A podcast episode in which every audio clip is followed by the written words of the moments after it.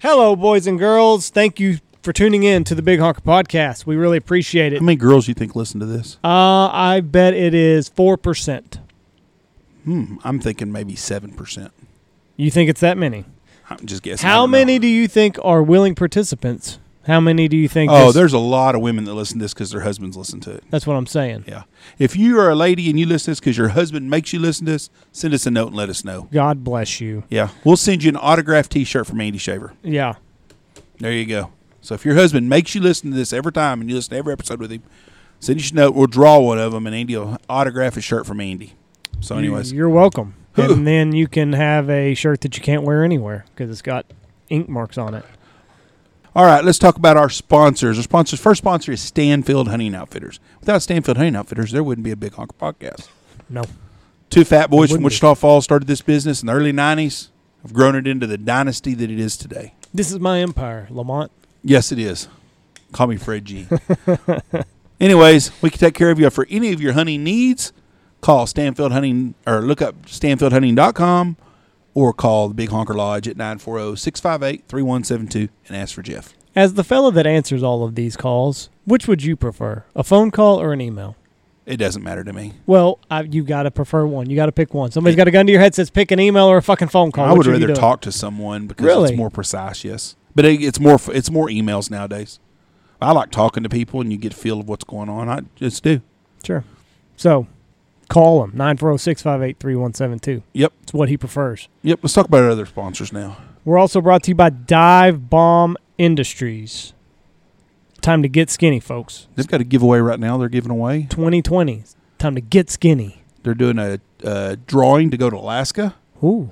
and they're doing. You got to buy ten dozen decoys, I believe, and they also have a video that they're doing. I saw that. I saw that briefly on their uh, closed group. So look up divebombindustries.com. It is not too uh, it's not too early to get started building that spread. Go to divebombindustries.com. You need if you're going to run skinnies, you need a lot of them. You got to have numbers on your side. If you're not going to have realism, you got to have numbers. And the only way to get numbers on your side is to go to divebombindustries.com and order you some. And let's talk about our other sponsor that makes the turkey calls that you dealt with that you got today. Pacific Calls. It's turkey season. Pacific Calls. Not only do they make amazing waterfowl calls, but they got they're they're in the they're in the turkey game. They're balls deep in the turkey game. They got slates. They got mouth calls. They got it all. Go to PacificCustomCalls.com And tell them the boys from the Big Honker Tell podcast 'em. sent you. because guess what? There's still a, there's still a promo code going on. Use the promo code BHP25. You save yourself 25% at checkout. You save money. Corona times, time to save some money. You can tell you you're getting a stimulus check here pretty soon. Go to Pacific Calls, use the promo code BHP25. Spend it all there. Get you a turkey call. It's turkey season. Get out there. We're also brought to you by Boss Shot Shells. I think they're out of Boss Tom. I think they're out of Boss. I saw Tom. Boss Tom 410 they're out of four ten. they're out of. So you cannot. They got a they got an amazing challenge going on. You call up this long beard, you shoot it in the face with the four ten. You post a picture, and you can win some amazing Boss merchandise. You waited too long. You waited too long. You should have ordered this back in February and March when they first announced it. But you can still get Boss Tom. It is lethal. It is lethal. I'm telling you. It hurts them at a distance, but you shouldn't be shooting them at a distance because every turkey hunter knows you want them in your grill. You want to be in their environment.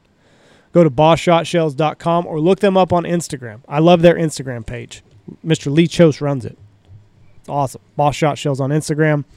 Start stocking up for uh, this upcoming waterfowl season because it's going to be here before you know it.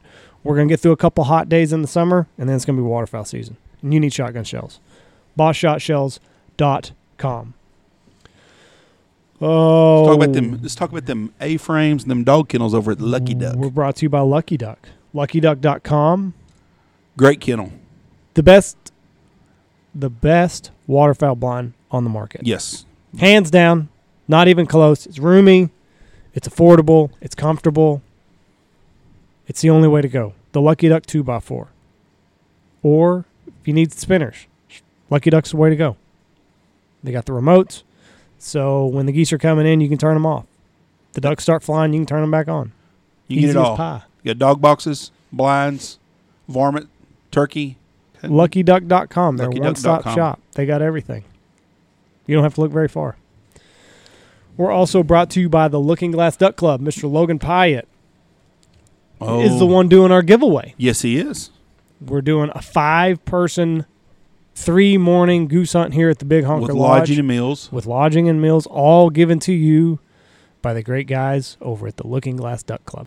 We are going to draw a winner for that on April 20th. So make sure that you get entered. Here are the rules. The rules are as followed. Logan has a post on his Instagram on the Looking Glass Duck Club. It's on Instagram. You tag four buddies in the comment section. Then you share that post to your story and you tag the Looking Glass Duck Club. There's two steps, but there's three. You go to iTunes and you leave us a review. That's it.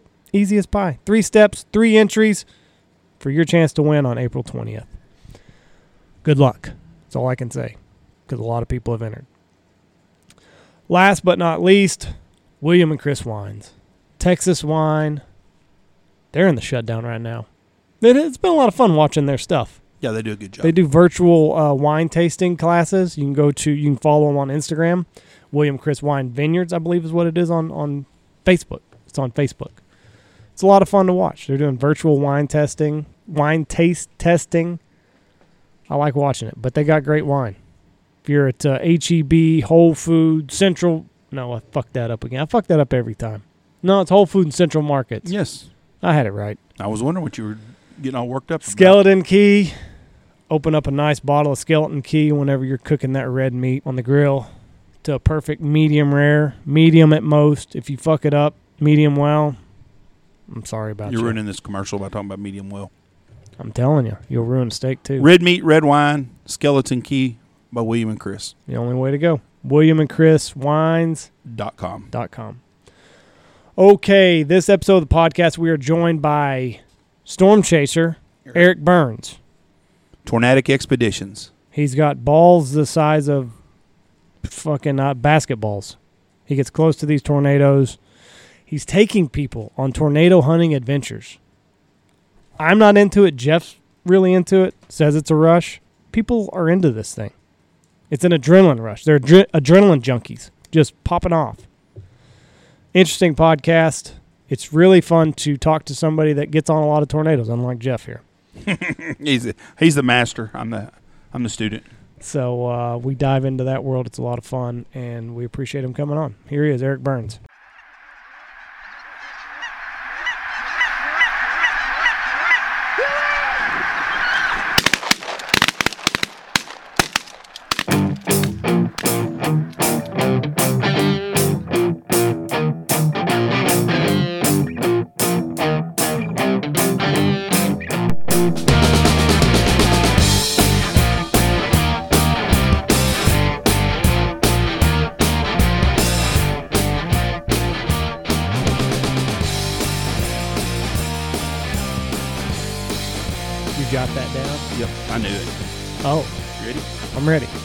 Here we go. Three, two, one.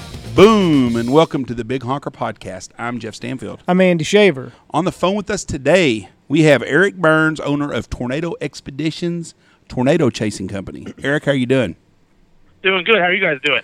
Doing good. Bef- before we start this, I'm going to let people know Erik is a brilliant forecaster. He has called, we've had two tornadoes in our area this year. And Where? he's at Throckmorton the other day. Were you not on the Throckmorton tornado? Uh, I was on the Throckmorton tornado. Yeah, uh, earlier uh, back in March. I was. That was the correct. first. That was the first tornado we had. Yesterday we had some tornado warned storms, and you forecasted what time and they would be in that area. So I'm calling you expert on that. So I kept telling Michelle because I was looking at the forecast, and I kept saying, I mean, "We're going to go chase Saturday." She goes, "Don't even say nothing about bad weather." I said, "Erik told me that Saturday is going to be a good afternoon. It can be hit or miss, but we had a chance for tornadoes." So, and every time he says that, he's right. So Usually, a blind, uh, sometimes a blind a blind squirrel can find an acorn. You know. Well, you do a damn good job of forecasting. How tell tell us well, thank you. you, you you're a duck guide, and that's how I met sir. you. You guide duck hunts, and then you chase tornadoes. Tell us about your tornado chasing company. Uh, let's see here. So my storm chasing, I've been storm chasing for about 17 years now. Uh, I started my storm chasing tour company. Uh, I founded it in 2014 and started getting the ball rolling on it on 2015. and um, started uh, I started doing day tour type trips then, where people just I would just call them up on the phone and say, "Hey, we're going to chase tomorrow. Join, meet us here." They'd pay a small fee and then join us for uh, join us for the day. And then I, I ventured out into the vacation style tours where I do six, seven, or ten day long tours during the peak of severe weather season, which is the middle middle of April to mid July. And um, I get guests from all over the world, uh, from Europe, UK, Australia, New Zealand, uh, so it's all over. People will will pick one of my eight tour periods, and we uh, we'll meet in either Oklahoma City, Denver, Colorado, Rapid City, South Dakota, depending on what time of year it is, and uh, or time of the storm season it is. Earlier tours are in Oklahoma City, mid tours are in uh, Denver, and the latest tours are uh, in the Northern Plains in Rapid City, South Dakota. And uh, people book the tour period they like, meet us in those locations, and we chase for the six, seven, or ten days, and uh, that's their vacation. I take them out and, and show them what they've always dreamed of. I, uh, our slogan is "Chase Your Dreams." So that's what literally what we're doing when we're out there. So, what happens if there's no weather in six to ten days? You know, it's very rare. I've only I've only had one tour where it was really, uh, it was really a, uh, I would say like a dud, and we only chased one day out of seven days. Um, and the, the events where we don't have anything to chase, most tours are going to have like a day or two where there's nothing to chase. It's just part of it. We either use those, we either use those as travel days, or um, we go sightseeing. We've done everything from the from um, Rocky Mountain National Park to Mount Rushmore, the Badlands, uh, close to here, the Wichita uh, Mountain Wildlife Refuge there in Southwest Oklahoma, the Twister Museum. So when there's no storms to chase, I keep we keep everybody very busy and make sure they're having fun. And for a lot of the guests that are from overseas, they enjoy that experience because a lot of times when folks come from overseas on vacation here, they're usually going to like New York City, Las Vegas, L.A., you know, Miami. They're going to the, the big tourist destination areas. They're going to the big cities. They really don't get to see rural America. They don't see they don't see Knox City when they're on a regular vacation. But when they come on a storm chasing tour, um, we're going to experience small town Americana, and I incorporate that culture into our tours, and people really love it because they're seeing a side of America they normally wouldn't get to see. So they're getting a kind of a two for one on the tour. Well, mm-hmm. a couple of years ago when we had a real slow chase season, I felt really sorry for you because I we go chase. I, I chase all the time, just locally, and I'll go to Kansas and stuff for a day. But I surround myself with guys I like to be around. So if we don't if we don't have a tornado, it's not big. You know, it's no big deal. I'm not stuck in a vehicle with people I don't really know that well or don't really enjoy, and that would be a long week when when you're not hitting on nothing. So I feel for you. It's kind of like going a goose hunt and not seeing a goose at all. That would be a tough day. Mm. We've had a couple of rough waterfowl seasons the last couple of years, haven't we? we, we we have, but not near like having to take old people to a baseball game or something. I've seen you do before. Yeah. and that's a, that's a, a bad deal. So tell us about the biggest tornado. T- tell me about the biggest tornado you've gotten on. uh, the most violent tornado or the largest tornado as far as size? Let's do both.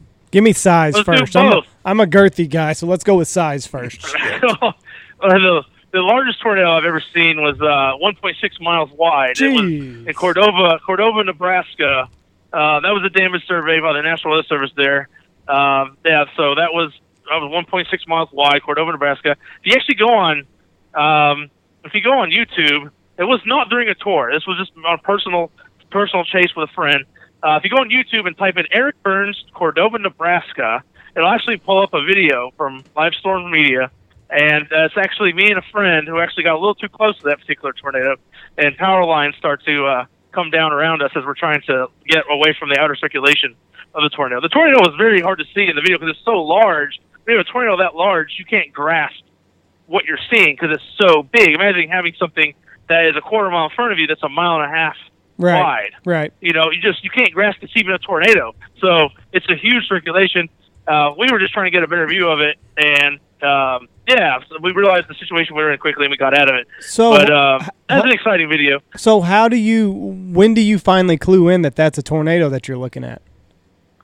Um, uh, on that, if you if you go to watch the video on that one, I was watching a street sign that was in front of us, and a series of telephone poles on the highway, and the um, this yellow street sign. I don't remember exactly what it was, but it um it disappeared, and it was only about hundred yards in front of me.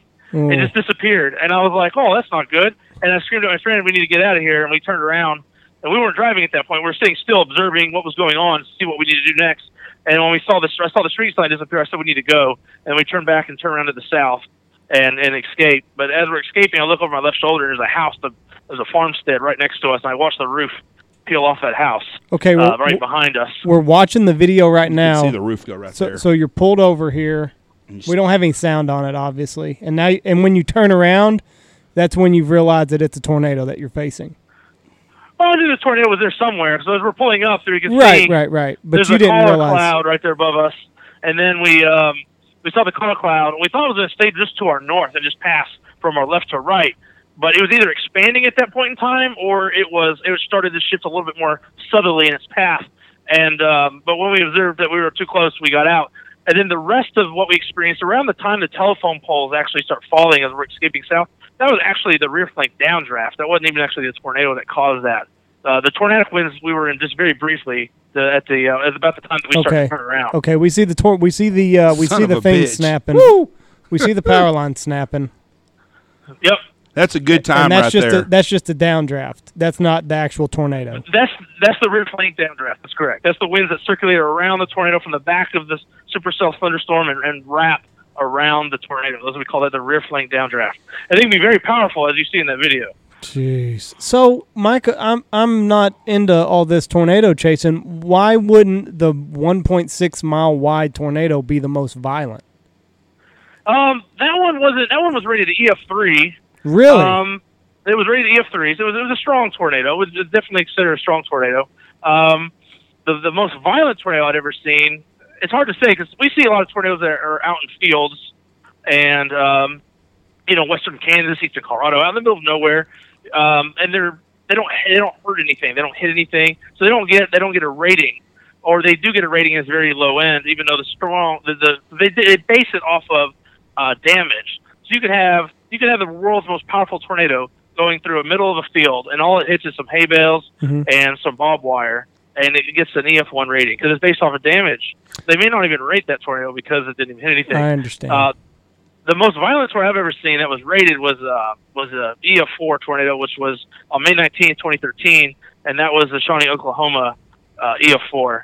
That was uh, that was the day before the Moore, Oklahoma EF5 on May 20th, 2013. Um, I didn't. I was out chasing the day of the Oklahoma tornado, and I saw the boundary sitting over Oklahoma City. But there's a point where I'm just personally like, I don't want to chase. I don't chase an urban. I'm sorry, I don't chase the city areas or highly populated regions. I avoid them because it's dangerous. People will panic. They'll block roads, and then if you get yourself in a bad position, you can't escape. I always have an escape route anytime I chase, no matter if I'm close or far or away from the storm. And so I saw what was happening that day, and I stayed south and played storms further south of Oklahoma City, and got a tornado near Duncan, Oklahoma, on the day of uh, of the Moore tornado. But uh, it was it was the writing was on the board when there was going to be a significant tornado or a strong tornado go through Oklahoma City that day. Uh, about an hour before the storm happened, everyone was keeping their fingers crossed that it wouldn't happen, but then unfortunately did. So that was a that end of the end of uh, May in 2013 was violent. That was with Shawnee. That was Moore, Oklahoma, and that was also the El Reno tornado. Um, that was very famous. That was the the, the world's largest tornado, was 2.6 miles wide, Jeez. which was in El Reno, Oklahoma, on May 31st, 2013. So Two that point was a- six. that's- 2.6 miles wide. So what makes a what makes tornadoes wider than others? Like a two point. What was what was the one in El Reno? What was it rated? That was rated. It was initially rated uh, an EF five because the one. Uh, I'm trying to remember who it was. It was either one of the local, one of the universities, OU or Texas Tech. They had their. I can't remember exactly who it was. They had their mobile radars on wheels, and they had winds. They were measuring winds inside that tornado that were in the in the ballpark of uh, of EF five category winds. Uh, but the damage they actually found from the survey was only EF three. So, but it was very large. So size doesn't always have everything to do with strength. I've seen very narrow, what we call drill bit tornadoes. They're really small, narrow tornadoes, but they're very, they're very powerful. They would hit your house. They would completely obliterate it. Um, and I've seen wide tornadoes that are just big, slow-moving, dusty tornadoes that aren't that aren't that powerful. They're just very large. Um, a lot of the times, the width of them have a lot to do with uh, what we call the the LCL, the lowest condensation level, is the is basically how low to the ground the cloud bases will be. So if you have your temperature and your dew point, if they're close together, say it's 75 degrees outside, Mhm. you have a 70 degree dew point, you're, you're almost at the brink of having fog. You're five degrees away from having fog. So your clouds are going to be really low to the ground. And if you have a if you have enough instability and everything else comes together, you get a tornado develop in those low condensation, um, low condensation level environments. You can get the the wider type tornadoes um, because it's so much easier for them to plant on the ground. Um, and that's why a lot of times you see on these on these bigger tornado days, um, you get these larger tornadoes, is because just like yesterday in the southeast, uh, in Mississippi and Alabama, they had, and Louisiana, they had uh, significant tornadoes yesterday. But the the cloud bases were super low to the ground, so the tornadoes can get really wide. Mm-hmm. Um, so that's that's one of the that's one of the things that causes tornadoes to be a bit wider is having that, that really rich moisture and the temperatures being pretty close together. I was at the Shawnee deal. That was a rough storm. The Shawnee storm was incredible. Um, it was kind of an interesting day. Um, a lot of chasers. There was a stationary boundary uh, over southern Kansas, and a lot of chasers targeted like the Wichita area and southern Kansas. And the day before, I was looking over my forecast, and I was thinking central Oklahoma around the Oklahoma City area, uh, so somewhere around that area, just to the east, somewhere just just to the south, not necessarily in the city area, but somewhere around that area. And um, on the way up there, I had some friends that were chasing. I've chased with friends and stuff, and and uh, they wanted to go to Kansas, and I was like, no, I think I'm going to stay here in Oklahoma. And they're like, oh no, the the stationary boundary. We got we got to go up there. And I was like, no, it's like I think it's going to happen here. And one of the models I like to use, the forecast, uh, and uh, close, uh, and see trends in the near future, in the next, you know, looking at things, you know, 12 hours or within 12 hours, up to, you know, two or three hours up to 12 hours out, is what I call the high resolution rapid refresh. Just the HRRR is what we call it. And that morning when I woke up, it was starting to pick up. That model was starting to pick up storms developing on the dry line further south in Oklahoma City. So my forecast that I already had in my head the day before was now starting to be validated by the HRRR. And all I had to do was once the HRRR said it was to go, well, now I got to see with my own eyes if this actually happens. And my friends started continuing to go north further into Kansas, and then they decided about 30 minutes later to turn around and join me when they saw the, the thunderheads developing on the dry line just to the west of Oklahoma City.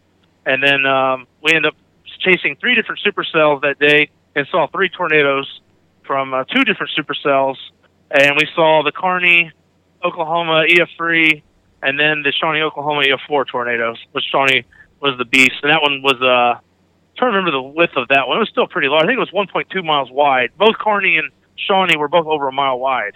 It wiped the So, that wiped the mall out there. I'm It- sorry? That hit the mall, I think, at Shawnee that day. Uh, I believe so. We did right after the tornado passed the area we observed it in. Uh, we went and did a little bit of search and rescue. We saw that homes were being destroyed. They came across there's a lake community right there on Bethel Acres, Yep. um, and we went and did. Uh, we were checking on people, make sure people were okay. Um, so luckily, everyone we encountered was okay. Everyone took shelter.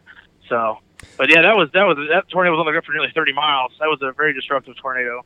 And another more powerful one I saw was on uh, February uh, it was February 10, 2009, and that was actually the one of the most significant tornadoes in the in the history of Oklahoma for the month of February. Uh, was the Lone Grove, Oklahoma EF4, and that was on the ground for nearly 60 miles.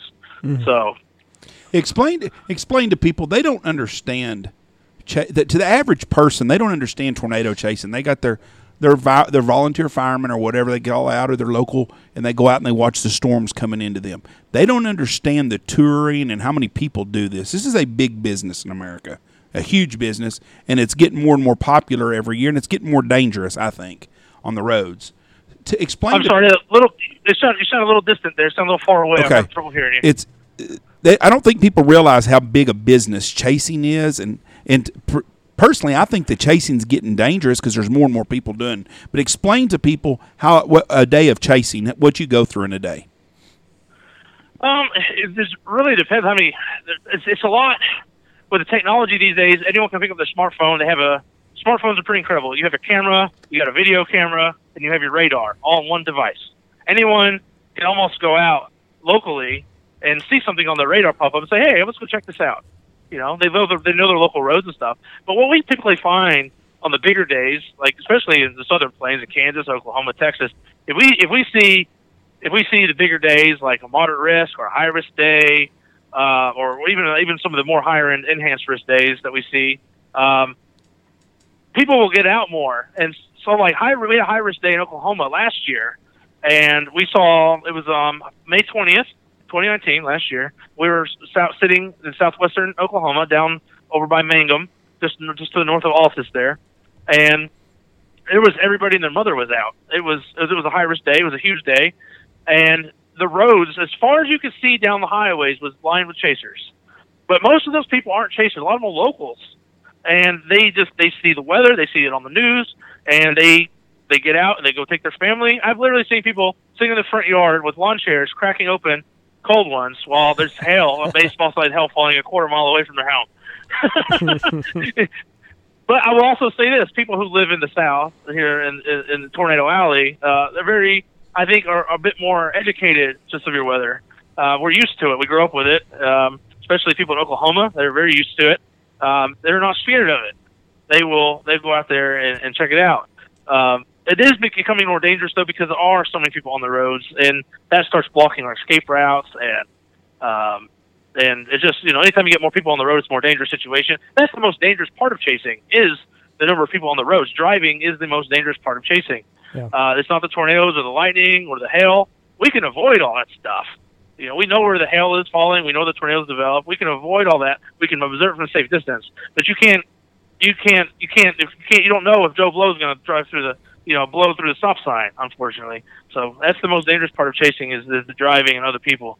So that's why, personally, me, I like the little bit. I like the more subtle, marginal days in like Colorado uh, and Texas Panhandle, and uh, you know, and maybe up even north, like in Montana and stuff. You go out there and you chase, and you don't see anybody. You can literally chase a supercell storm and maybe see five other chasers on it the entire day. I really like those because you're not, you know, you're not, you're not. It's not. It's, it's it's more leisurely. It's not as stressful.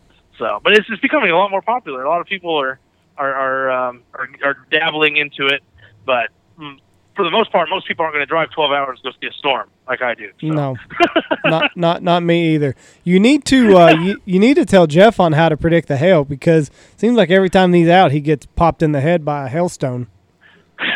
well, that's because you want to be around the hail because you want to be in a storm. Uh, oh well, Erik says you can safely avoid it. You can some days.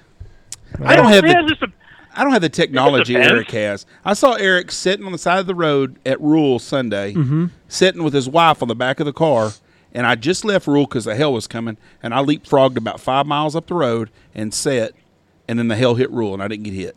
Jeff got popped right in Mm-hmm. the face. I did. I got popped in the chest. First time it's ever happened to me, and it wa- the hail wasn't even there, and it was just a lone one. What caught me right on the titty, and it wasn't a very big piece of hail. It was probably quarter size or something. But what stung? I was like, "Some bitch." so that, that storm was. Uh, I've noticed that too. It was throwing hail a long ways out ahead Yes. where it should have been throwing hail. Yes. I was, I was pretty impressed. I even told my wife that. I was. We were sitting around Rule, and I said, um, "We were just getting in the car. I, was still, uh, I can I can visually see when I'm on the storm. I can visually see where everything's at." Um, but we were just getting in the car, started driving off, and hail started falling. I'm looking at it, I'm like, "Wow, this thing's chunking stones a long ways away from where." You know, where typically where you shouldn't be having hail, we were having hail. So yeah, the the rogues we call them rogue stones. They just they're rebels. They just they don't obey the rules. Mother Nature doesn't have any rules. Well, I Jeff caught got hit I caught one. one in the titty on it. Boy, and I first time ever. And I've been in some big ass hail. I got my windows blown out in Elk City a couple of years ago, and I was in softball size hail. I've always wanted. that. I've always wanted to see softball size hail. I don't really care if I see it again while I'm in it. That was one was enough. Softball size hail is pretty crazy to see. It's huge, but yeah, you don't want to be in it. It'll it'll destroy everything. You can't it's dri- life threatening. You get you get hit with that, you're done. Yeah, you can't drive, and and that's the thing is, that we'll just drive out of danger. You can't when it's softball size hill. You can't go seventy miles an hour. No, uh, uh no, it'll it'll blow through your windshield like a bullet. Yeah, so why why do we have the E on the on the on this uh what is it the Fuji scale Fiji scale what is it what what's the E about?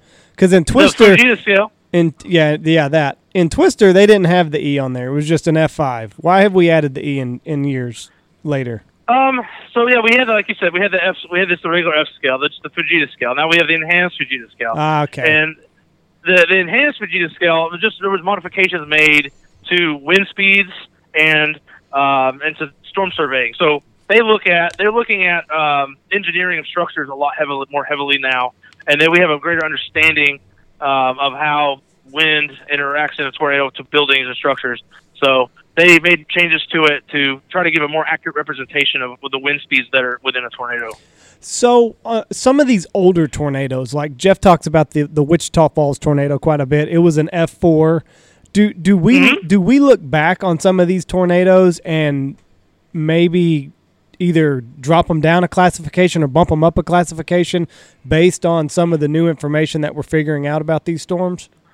Um, you don't really see that too terribly much. There, there is a, there is a, uh, there's a guy who does a lot of like uh, tornado forensics and, and historical tornado data. He actually has some of the most incredible books I've ever read. It's just, uh, it's, um, goodness gracious, it's Thomas Grazulis is his name, and he makes the books called Significant Tornadoes, and it goes from like the 1600s all the way to modern times. Is what he is what he does case studies on, and he will actually rate tornadoes based on the information that he can find at the time. So even though there, there wasn't really an F scale back in the 1800s, Right. Yeah. they can they can go back and look at newspaper reports and they can look at they can find photographs in old days and they can see the type of structures that were that were built and some of the uh, reports that people were saying that happened to their homes or what happened to them and they can kind of piece together what happened. Um, one of the in fact where I live here near Sherman, Texas, here north of Dallas, um, in the book um, Significant Tornadoes, uh, Mr. Grazulis says out of all the tornadoes that he's written about in this particular book that he did on this particular one, he did, he's written about four of them now.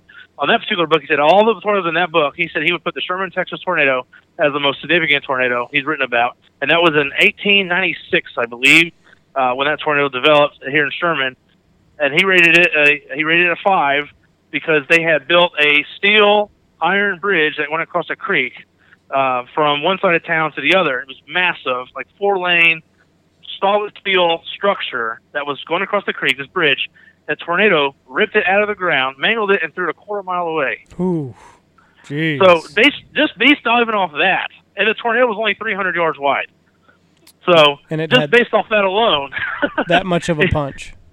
yeah, that much of a punch. Just on that fact alone, he was able to say that's pretty crazy that that happened. And the, the other, it also scoured Earth, and people, uh, some unfortunately, some people died in that tornado, and and there, some people were thrown a long ways away from where their homes were. Hmm. And so, based on all those little pieces of information, he was able to rate it uh, a five. Uh, there's pretty good uh, records on that on that tornado, um, but based on uh, accounts from people who observed it um, southwest of Sherman, back towards Pilot Point, and then moving across across Sherman, and it, it actually entered into uh, it actually um, uh, roped out and dissipated just north of Sherman. So then it ended up another tornado just to the northeast of that, and that one went into Oklahoma and did more damage in uh, the town of Kemp. So that was a significant tornado day back in the 1800s. That was very well documented. You know, that's what's impressive about the tornado that hit Moore was the mangled bridge on the Canadian River. And I Yes. thought that's that's That was well documented. that's when it mangles steel like that because I, I grew up in Wichita Falls and I was there on April 10th and I'll never forget it and it was catastrophic killed 70 people in town and went from one end of town to the other. But it was to me the, the Wichita Falls tornado and the Moore tornadoes are a lot alike. One side of town goes completely through them but that mangled bridge on the Canadian River just really shows people how strong a damn tornado can be. It's still fucked up too, isn't it? I think they finally cleared it and cut it up now but it used to be. Now In Erik, um, May, May 25th, 2016, there was a tornado that developed in in uh, Kansas, uh, just north of I-70, and it was over there in the uh, in the Chapman Abilene area, just to the north of Salina. That storm um, was rated a E of four. Some people argue that it should have been a five. That tornado was on the ground for 90 minutes, an hour and a half. That tornado was on the ground. But one thing that was really significant they was a damage indicator, which they think it should have been a five, was it went over a car, it went over railroad tracks, and it didn't just go over railroad tracks. It grabbed the rails off the railroad tracks, Whoa. off the railroad bed, grabbed the rails. You're talking about something that's only a few inches tall. Right. You Right. have to have some really strong winds at the surface to grab it. It grabbed and pulled the rails off and twisted them and mangled them. that's crazy Railroad. That is insane. That it only got rated E four. So that one, that was a touchy. That's a touchy one for some people because of what it did to the railroad tracks. So, someone that's wanting to go on a tour with you, explain to them how it starts. Your day starts. Walk, go through a typical day on a chase with, if as a guest, what they would expect. All right, so um, I'll start at the very beginning. We'll just kind of say like a perfect scenario. Um, when people arrive on their arrival day, um, we do an orientation. We cover safety. We have procedure on how to get in and out of the van. I go over um, like a crash course on on like entry level meteorology, so people have an understanding what they're seeing. And actually, this what I do is I get people's feet planted to the ground. I don't like having people come out with the expectations they're going to go on something that's like the movie Twister, and they're just going to see tornado after tornado. It's going to be this huge, exciting, crazy rush like the entire seven days. I plant their feet on the ground. I give them the science how this all works, so they have realistic expectations. Um, so I, I covered all that, and then the next day, hopefully it's a chase day, we'll we'll we'll depart. Um, a prime example of this was uh, tour two last year. Um, we left Oklahoma City. Five and a half hours later, Seymour, Texas, we saw a tornado. So, um, basically covered that. We did the the day before. We had our dinner. We got to meet everybody. Had a couple of drinks. You know, celebrating the start of our, our of the new vacation. Um, did the orientation. Got our sleep. We did our forecast that evening. We woke up the next day, met everyone downstairs, loaded up the van. We, um, I told everyone our target area, explained why we were going down there. There was a there was an outflow boundary from overnight storms that were sitting across the the Seymour area, and I was like, "Well, good to Seymour. We'll grab something to eat.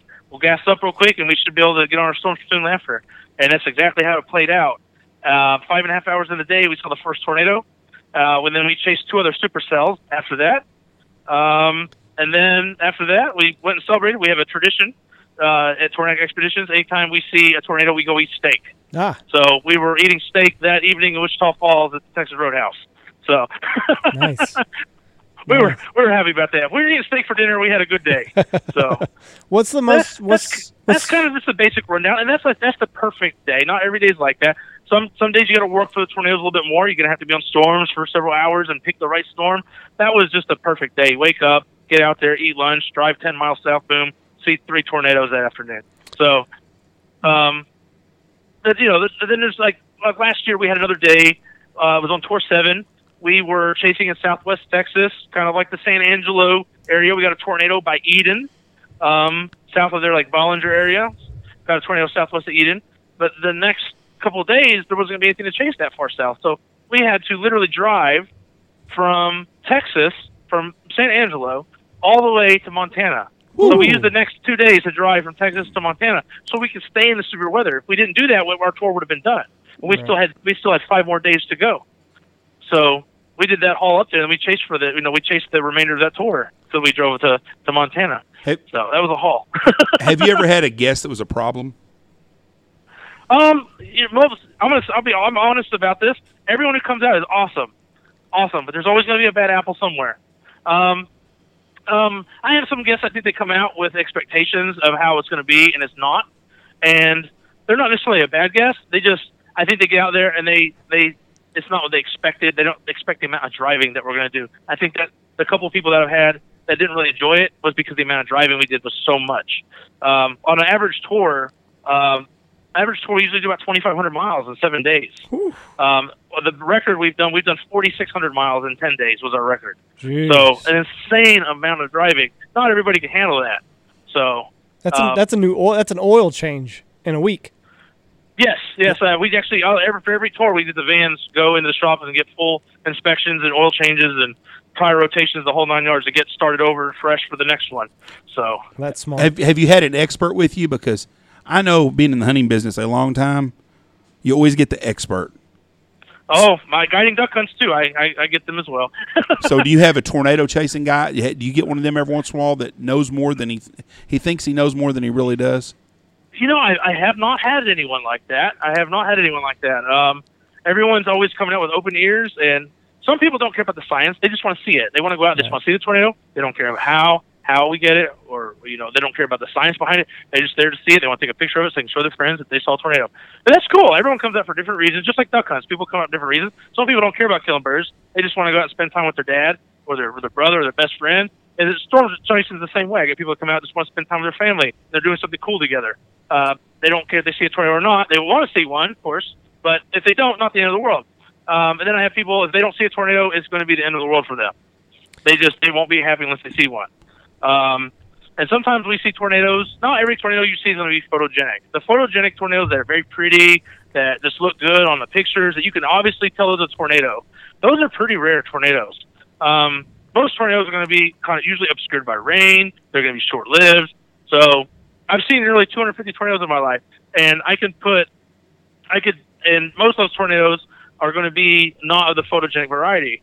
Um, I would say probably just maybe around half of that is going to be, or just under half will be the photogenic variety, where you know you, you can set up a tripod, do nice pictures video, and you can clearly see this beautiful tornado. Those are the type of tornadoes people come out and expect to see. Right. They think all tornadoes are like that. So they, they may go on a tour and see they may see three or four tornadoes, but they're they're weak tornadoes. They're short lived. They're not what they expected. So they're, they might be a little bit disappointed they didn't see the big, powerful photogenic tornado. Um, I had a tour last year. During that tour, we saw 14 tornadoes in 10 days. We saw, and if some guests came in a day early, they got a bonus day, and we chased it on the arrival day for them. And uh, also the day before the arrival, they came in a day before the arrival day, they got a bonus day. And uh, if they were, if any guests were on that day and then chased the residents, well, they got 19 tornadoes. And and yeah, 19 tornadoes during that time. Um, but one of the guests said the last day we got the cherry on top. We were in Waldo, Kansas, and we saw an amazing supercell. A lot of people that day went towards Topeka and Lawrence and eastern Kansas and were chasing out there. There was a big boundary sitting there, and it was really messy looking. There was a lot of flooding going on out there. There was a lot of flooding last year everywhere. It was really insane, and it made chasing kind of sketchy in some places. So I didn't want to chase out east. I wasn't comfortable with it. I wanted to stay. I wanted. I saw an area that day when I woke up. I always look at surface analysis and um, always doing surface plots and, and see, you know, so the warm fronts and low pressure areas or dry lines are going to set up at. And I looked at that that morning, and I looked at satellite, and I told my storm my guide with me, my guide Adam. I said, Kansas is going to throw a troll today. I say a troll, that means there's going to be a tornado in a place no one's going to expect. Everyone's got their attention over here. There's something really crazy going on over here. No one's going to look. It's going to be totally overlooked. I said, that's what we're going to watch for today. And that's what happened. That afternoon, we got on a really, we got on a long-lived tornado. It was on the ground for almost 40 minutes. We got a significant tornado. We didn't see another chaser while we were out there. But the significant tornado, but it produced the most photo, one of the best tornadoes of 2019 developed right in front of us. We watched the entire life cycle without ever moving. It was perfect. It was the day as a chaser we all dream of. And the guest, one of the guests told me after dinner, we of course were eating steak after dinner. He said, he goes, um, he goes, I was kind of disappointed in all the tornadoes we saw up until this one. He goes, this one's great. and there's nothing wrong with that. There's nothing wrong with that. And I, I even told him too. I was like, you know, I've been chasing. I've been doing this for a long time. I was like, tornadoes like this only happen like every couple of years, maybe every couple three years, and you have to be lucky enough to even be there to see it. So, so, um, but you know, I just I was shocked. You know, someone who uh, traveled so far to come do this, and they see that many tornadoes during that week, and they said none of them did it for them until that one. That's crazy. It didn't really disappoint me or anything, but it was just like That's I get excited over I get excited over every tornado that I see because I understand the amount of work I have to put in to be able to see tornadoes. I chased for three years before I saw my first tornado. that, that's an asshole comment on his part. It is. I mean, let's let's face it. That's like a guy getting onto you because you shot a limit too fast. I mean, it just you got to. I would be wore the hell out because I when I go when we when we chase the next day, I feel like I've got a hangover from all the adrenaline, the ups and downs and shit. And and that's it, it fires me up. Which uh, to me, I I enjoy chasing more than I do the hunting end of it. I, it's so much fun, and but people don't realize how hard it is, or and I use guys like you, and I check on Reed and keep up with people that know what they're doing, that are professionals, and I try to rob information off of them, so I have an idea where to be at. But mm. man, I tell you what, I, I get so it's so much fun, but it is a lot of work, and people go with me a lot of times the first time, and if you don't see a tornado, like you said, they're disappointed. I'm like, guys, you know, what a cool storm we got to watch. Hail, I mean, it's green skies, it's beautiful, and the tornado is just the ble- the cherry on top for me. See, that's, see that's, that's, that's what I me, explain on the orientation when I when I have that sit down with everybody and I do the orientation. Is I explain to them there's usually an average of 12, 11 to 1,200 tornadoes a year in the United States. The United States is huge. The lower 48 is where we get a majority of our tornadoes. Tornadoes occur in California and Florida, and of course the southeast. Then we have we have the Hoosier Valley up there in like Indiana, Ohio, Western Pennsylvania, Michigan. You know, we have Illinois, the Midwest, and then we also have you know uh, uh, we got the Northern Plains, and then the the front ranges of New Mexico, Colorado, and Wyoming get their fair share of tornadoes.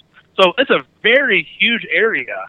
And then you so you have a you have 11 to 1,200 tornadoes. They're in the entire lower 48, and then you have to cut that down to actual chaseable areas.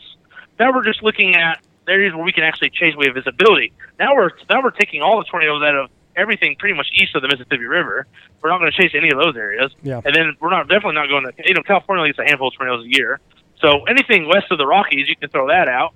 So now we're just focusing on just the tornadoes that occur in Tornado Alley. Now we're looking at maybe you know five to eight hundred tornadoes You know, depending on the year. Some years you don't even get that. Maybe it's like 2017 or 2018. You're not going to get that. So last 2018 was a very hard year. Um, so now you now you cut your accounts. You know, you're cutting your accounts down in half, and now the average tornado lasts less than five minutes. Lasts less than five minutes. Now you have something. You have seven, five to seven hundred of in just a, in just several states in the in the alley in the Great Plains that last less than five minutes. Now you have to now you have to find you have to forecast and just and figure out where those tornadoes are going to be, and then be there at the exact same time they're going to happen. Yeah, It's like finding a needle in a haystack. it's difficult. It sounds So- it so- sounds very difficult. it's very difficult. It, it, it, there's uh, and it's it's forecasting is you know I, I tell people like forecasting is like is like a bread recipe or, or like, I call it convective cookies is what I call it convective cookies. It's like baking. You you have all these ingredients you're looking for. Okay, and you have different varieties or amounts or or potencies of each one of these ingredients. As long as the result is the same, that you're getting you know, you're getting something. You're getting, you know, like there's there's there's hundreds of different types of bread out there, but it's all bread still. So you you, you have different ingredients for all these. Storms all have the same basic ingredients, but you have different variables of them. You have to be able to recognize the variability and all that. So you're looking at moisture, shear, lift, and instability. You're looking at those four things, and then in those four things, you have subcategories within all that as well. And now you have to piece together an overlap where all that comes together, and forecast that and down to a particular region. And then you have to travel there and be there in time to make sure that you witness if it even happens. Right. So So that's for that's what we look for. So there's thousands of different configurations that we look for when we're when we're forecasting, literally, because no two severe weather setups are the same. so what where specifically where is Tornado Alley? Is it just the the plain states basically? For those that don't know. Um, I'll, I'll get I'll get pretty specific on this. Like I would say, majority of your tornadoes in Tornado Alley are going to be north of I-20 through Texas. Well, we'll say we'll go from we'll go from the Louisiana Texas border straight across I-20 over to Midland. All right, and then we'll say um, then we'll go up to like um, Carlsbad, New Mexico, Okay. and we'll go straight up to Denver. And from Denver, we'll go all the way to Billings and Great Falls, Montana. And then from there, we'll go straight due east over back towards Grand Forks, North Dakota, and then we'll go down to Minneapolis, Minnesota. Mm-hmm. Then we'll go down to Cedar Rapids, back over to just to the southwest of Chicago, and then we'll pretty much follow the river down to the down to like the southern tip of Illinois, and then get to the Missouri border, and then join back to Shreveport. That area there. So that's Does that make sense? yeah, yeah. So that's basically that's Tornado basically everything Alley. along.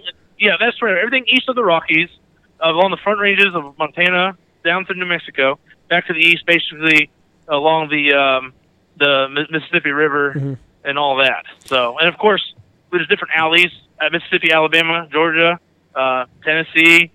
You know, they get their they get their fair share of severe weather early in the year right. you know, February, March, April, and then later in the season we start seeing it shift further west back into the, the big tornado alley. You know, uh, it's like yesterday. People people were like, there wasn't a lot of chasers yesterday, and people, why didn't y'all chase yesterday? Why didn't you go? They don't. People don't realize. Reed, I saw Reed apologize to all his followers because he didn't. He took a wrong road or something. But you can't. When them trees are there, it's hard to get around, and you can't see nothing. There, it's it's almost impossible to chase. I don't. I'm not going to bash anyone who chases out there. I, people can chase wherever they like. That's it's our free country. We're welcome to go wherever we want. Our highway, we pay for our highways and roads. You know, if you want to chase, you know, wherever you want, go chase. Um, I personally don't like chasing there.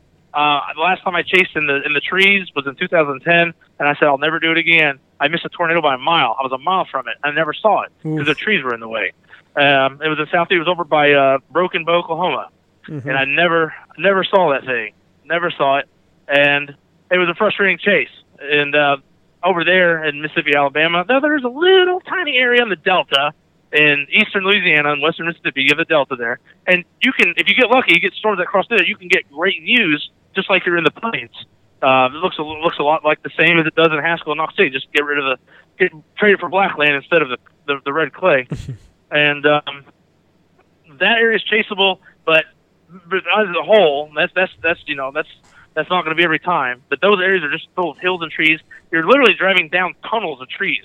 You Yeah. can't see. Yep. Um, it's just frustrating because especially like yesterday, you have storms that are moving 55 to 80 miles an hour. So and then you know those storms don't go over the roads. They they just go, they're free to go wherever they want, and then you're having to follow a road that may not exactly follow the storm.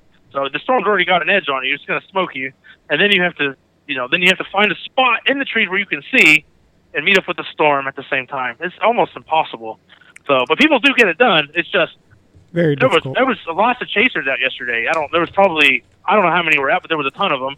And I've only seen pictures of tornadoes from maybe two or three guys Yeah. from everyone that was out yesterday. So It was a hard would've been day. in plains like Kansas, everybody would have pictures. Oh yeah. to go over what how, what's it cost to go on a tour? Um, I, I I do day tours, which uh, I'm very picky about when I run the day tours, and that's basically like people who are local that maybe don't have the time to go on a longer vacation style tour. Um, those I do for two hundred seventy five dollars per uh, per day. I have to be very confident in the forecast though. I'm going to make sure we're going to see something really good uh, for me to run those. So I only run like some years I don't even run them. So I would say usually on average I run one or two a year on the day tours. But my vacation tours that are my most popular, uh, I book full on them every year. Uh, it's very if you don't book about if you don't book a year out, it's very hard to get a seat on them. Um, those start at um, twenty five twenty four hundred dollars for a six day tour, and the ten day tours go up to about thirty seven hundred dollars. And And they include every they include everything but meals and beverages. okay, so you it, you you provide them hotels. Yep, hotels are provided. Uh, they get. I have Wi-Fi. I have unlimited Wi-Fi in the van, so a lot of my international guests they come over. Their their so obviously their their phones won't work, so they're still able to get on the on the internet in the van. Uh, that's provided to them. Everyone gets a T-shirt.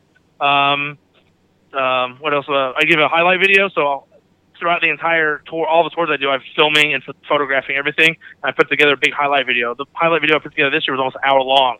So it's all the tornadoes that we saw, the different storms, all the funny moments, the bloopers, all that stuff was tied in there, so they have a, a keepsake. Uh, they can keep watching over and over again of the of the year that they had. Um, so that's pretty much they have everything that's included, and um, yeah, it's fun. It's it's a great time. Oh, and it's a tour T-shirt too. Everyone gets a T-shirt. You ever had a you ever had problem the T-shirt. you ever had a problem getting hotel rooms somewhere in the middle of nowhere? Um, you know, I've been pretty fortunate. The only time I've really stressed about it was last year. We were in, I was on tour five. We were in Hobbs, New Mexico, and I was I actually booked my rooms in um, in Lubbock, and I was going to drive from Hobbs to Lubbock to get ready for the storm the next day. And um, we had really significant rain, and the town of Hobbs flooded. And then there was reports that the roads getting to Lubbock were flooded over. So I didn't have a way to get there. So I had to try to find rooms in Hobbs, and almost everything was booked full.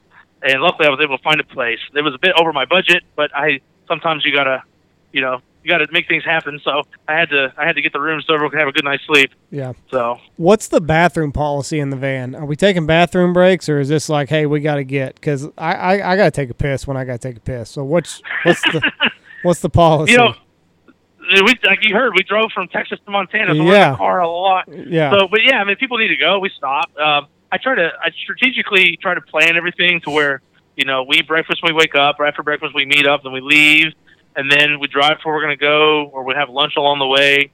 Uh, a lot of times, you know, we'll eat once we arrive in our target area.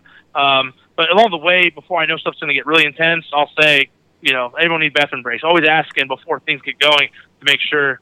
And then, you know, during the chase, sometimes we're chasing six, seven, eight hours right. you know, that's a good day if you're chasing that much. A lot of times you're doing, you know, 90% driving, 10% chasing. But some days are big days you chase all day, and you don't get much time to stop. And then, especially on, it's really hard on the girls. When the girls come out, they a lot of them aren't comfortable just going on the side of the road like us guys are. Sure. So they they want that bathroom break, and so. um you know, at the end of the chase, they'll go, "Oh, I'm dying. I need a bathroom now." And I'll make sure at the first place that we can find, I stop for. But I had times where they're like, "Oh, my bladder's about to explode." And I don't mean to do that to people, but you know, it just it sometimes part of it. So, but no, but that's, that's that doesn't happen very often. But um, yeah, we try to get as many bathroom breaks as we can while they're available. so what's what's the most what's the most amount of tornadoes that you've seen in one day? All right, that would be April 14, 2012, and I saw 17 tornadoes that day across northwest Oklahoma and southern Kansas. Hey, that was That the, was a the double tornado at Cherokee, wasn't it? Yes, that was a double tornado. There was actually there was actually twins on the ground three separate times that day, and the Cherokee twins were the second. That was the second time there was twins that day. Yeah, it was the Cherokee. You were there too, weren't you, Yeah. Yep, we were there that day. I, we only Yep. saw 12. Or not 12. We saw 8 tornadoes that day. That's what we saw. We saw. Eight. you can see one tornado is good. Eight tornadoes is amazing. Oh, that was the best day ever. But we saw the twins. We followed them forever. It was great. The one that the second twin that developed to the north of Cherokee and ended up crossing the highway there north of Cherokee, uh, we got within a quarter mile of that one. That was a fun one. It was this nice slow moving, uh, slow moving elephant trunk that just just moseyed right on by in front of us. Then the RFD winds were so strong, I had my door cracked on my car, and uh, the winds grabbed the door open and ripped it open and opened it so hard that it bent my fender. That- I couldn't shut my door. You know that was that was my nickname back in high school and college, Elephant Trunk. Yeah, my ass. Shit. Hey, uh, oh my goodness. before we let you go, have you seen any cows in these tornadoes like you saw in Twister, or is that all made up? No, no, it was um, it was a chaser. did a Reed, Reed in Wyoming. I was at Atlanta. It was uh, I think it was in 2018. Yeah, Reed got um, Reed Timmer got a tornado in Wyoming, and it was actually picking up cows, and he has video of it. And then another chaser uh, he goes. He lives in Lubbock area. His name uh, David Drummond. Um, he got video of a tornado uh, going through a pasture. I don't remember it actually hitting the cows, but the cows were running away from it, and it was pretty pretty fun to watch.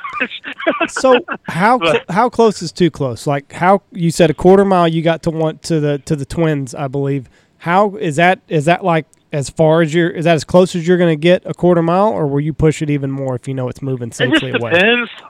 Now, I, I I I have two different chase styles. I, I have I call my tour chasing because you know people when they come out on tour, uh, these folks haven't most folks haven't seen tornadoes. To see a tornado from a mile away or two miles away when you're on tour is amazing.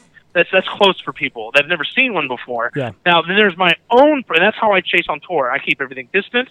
Like the, for example, when I saw, when you guys watched the video earlier of the one in Cordova, Nebraska, I would never ever do that on tour. I would never put my guests in that position. I would never get that close to a tornado with my guests, especially on what we call high precipitation supercell, where you cannot see the tornado very well. I always stay very far away from those storms because they are very dangerous, very erratic. And so when I'm on tour, I stay away from those type of storms. We'll still observe them from a safe distance, Mm. but we're not ever going to put ourselves in any danger. Now, my own personal style of chasing, when I'm not on tour, I like to get very close. In fact, one of my friends tagged me on a Facebook post the other day uh, of a guy looking straight up at the, look, he's laying on the ground flat, looking straight up with a huge smile on his face, and he tagged me. He goes, "This is what it's like when I'm storm chasing with Erik Burns." so um, when I like to get really close. So when I'm not with when I'm not with guests, I like to get close. Um, you know, I, I, it's okay if I put myself in danger, but um, too close. I mean, if you're if you're getting hit by debris, you're too close. And if you're not, then you're probably okay. But it just every single storm is different. The most important thing when you're getting close to a tornado is is one of the behavior of the storm. You have to observe it. Radar is not going to tell you what the storm's doing. Right. When you look at radar, radar data is already three to five minutes old Yeah. you're looking at the storm in the past. You got storms change within seconds, very quickly. Um, so road networks are extremely important. I like chasing like if I'm out there like toward Lubbock, Western Kansas. You got great gridded road networks. That's awesome to get close because you always have escape routes typically, Right. and always want to make sure you always want to make sure you have an escape route. You want to know which way the tornado is moving, and you never approach it quickly. Always try to be a little bit ahead of it and watch it very closely and see if you need to go you know, see which way or the other you need to go. Uh, the way we like, uh, the way that you, when you're getting close to tornadoes, is if the tornado is getting bigger, you pick an object in the foreground, say it's a house or a telephone pole or a fence, whatever it may be. You're going to keep an eye on that object and the tornado at the same time. If the if the tornado is moving towards that object that you picked and it's going towards and it's moving towards it, then you know that the tornado is moving away from you. But if it's not, and the and the tornado is just getting bigger or wider, and it's not getting any closer to that object, it's just filling it in, then you know it's getting it's moving towards you, and you got to move. Um, so, but you you watch these extreme videos, like uh, people get extremely close to tornadoes. You have to have a slow moving tornado. You have to have a photo, a more photogenic or more open, more visible tornado that you can see, and um, and you have to have the right roads. If you don't have all that, the stars really have to align to get very close. If Right. you if you don't, if one of those, if one of the, if one of the links aren't in the chain to make it work, then it's dangerous to do, and you get yourself in really big trouble. So everything has got to be just perfect for that to happen. Well, But you when got- it does happen, it's very special. You got balls like grapefruit. My hat's off to you, bud. Give So- everybody your website real quick, Erik, before we get out of here. right, my website is uh, tornadicexpeditions.com. Uh, yeah, just yeah, tornadicexpeditions.com. Also on Facebook, facebook.com forward slash tornadic tours. Um, That's also my Facebook page. You give it a life there. I usually update uh, on there sometimes pretty regularly. Um, yeah, that's pretty much it. You guys can always call me on my phone number, uh, 214 673 1680. I can answer your calls for um, if you have any more questions about storm chasing. And um, yeah, check out the website. A lot of cool pictures and stuff in there. Even if you're not interested in tours, a lot of uh, a lot of educational stuff on there as well. You can read about our past accounts and, and learn a little bit about storms as well. So lots of lots of uh, storm what we call storm porn on there. Lots of pretty pictures. So even if like Jeff said, if you don't get a super if you don't get a tornado, the supercell storms themselves are very incredible to see. And a lot of times the storms themselves are more impressive than some of the tornadoes that you see with them. That's right. So, Well, hey, we appreciate pretty you. incredible. We appreciate you being on here, Erik. Uh, thank you. Hey, thank you guys for having me. God bless you and congratulations on that God new bless you baby. guys. All right. We'll call you. Oh, ele- thank you. We'll call you Elephant Trunk from now on. All right. Sounds good. See you, bud. All right. Thank you, sir. He is very, very, very good forecaster. He told me he was at Throckmorton the other day when nobody thought there was going to be a tornado, and he was a tornado. He was on it. Saturday, he told me on Friday, he said Haskell to Seymour, and I said, "What time?" He said four-ish. He texted me at four o three. Says pretty close, wasn't it? And and we were Wasn't in it? Haskell. It was in rule though, wasn't it? Well, it's, never mind, Andy. It's ten miles east of there or Well, west of there. Not yes, to Seymour. the the line was going to be. He thought Haskell there would be a big Haskell to storm. Seymour. Would be the big storm area, and that was the area. It was south of Seymour, but it was from Throckmorton to Haskell to. In meteorologically terms, he was damn. It was a bullseye. He was close. He was bullseye. Oh, We were at 403. We were setting at the 380 outside of Haskell. What we Tony? Four miles away, and that some bitch was roaring. And then they put Haskell in a tornado warning. Pretty good. He's a he's a very very good forecaster. Very good. He he does a good job. I cheat off of him a lot. He gives me a lot of advice, and that's why I've seen a lot of tornadoes that I've seen. sounds very knowledgeable. He is a very knowledgeable guy, and a lot. He's a, he's a, it's a very interesting guy. But anybody that wants to do weather and stuff, I would recommend Erik for a tour. Anyways, that's really all I got. Good deal. But speaking of bathroom breaks, I gotta go take a piss. Bye. Me too.